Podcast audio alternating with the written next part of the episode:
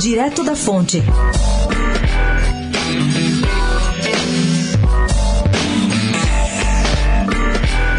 O Galo da Madrugada, que vai desfilar na terça de carnaval do ano que vem em São Paulo, foi autorizado a captar 1 milhão e 200 mil reais via Lei Rouanet.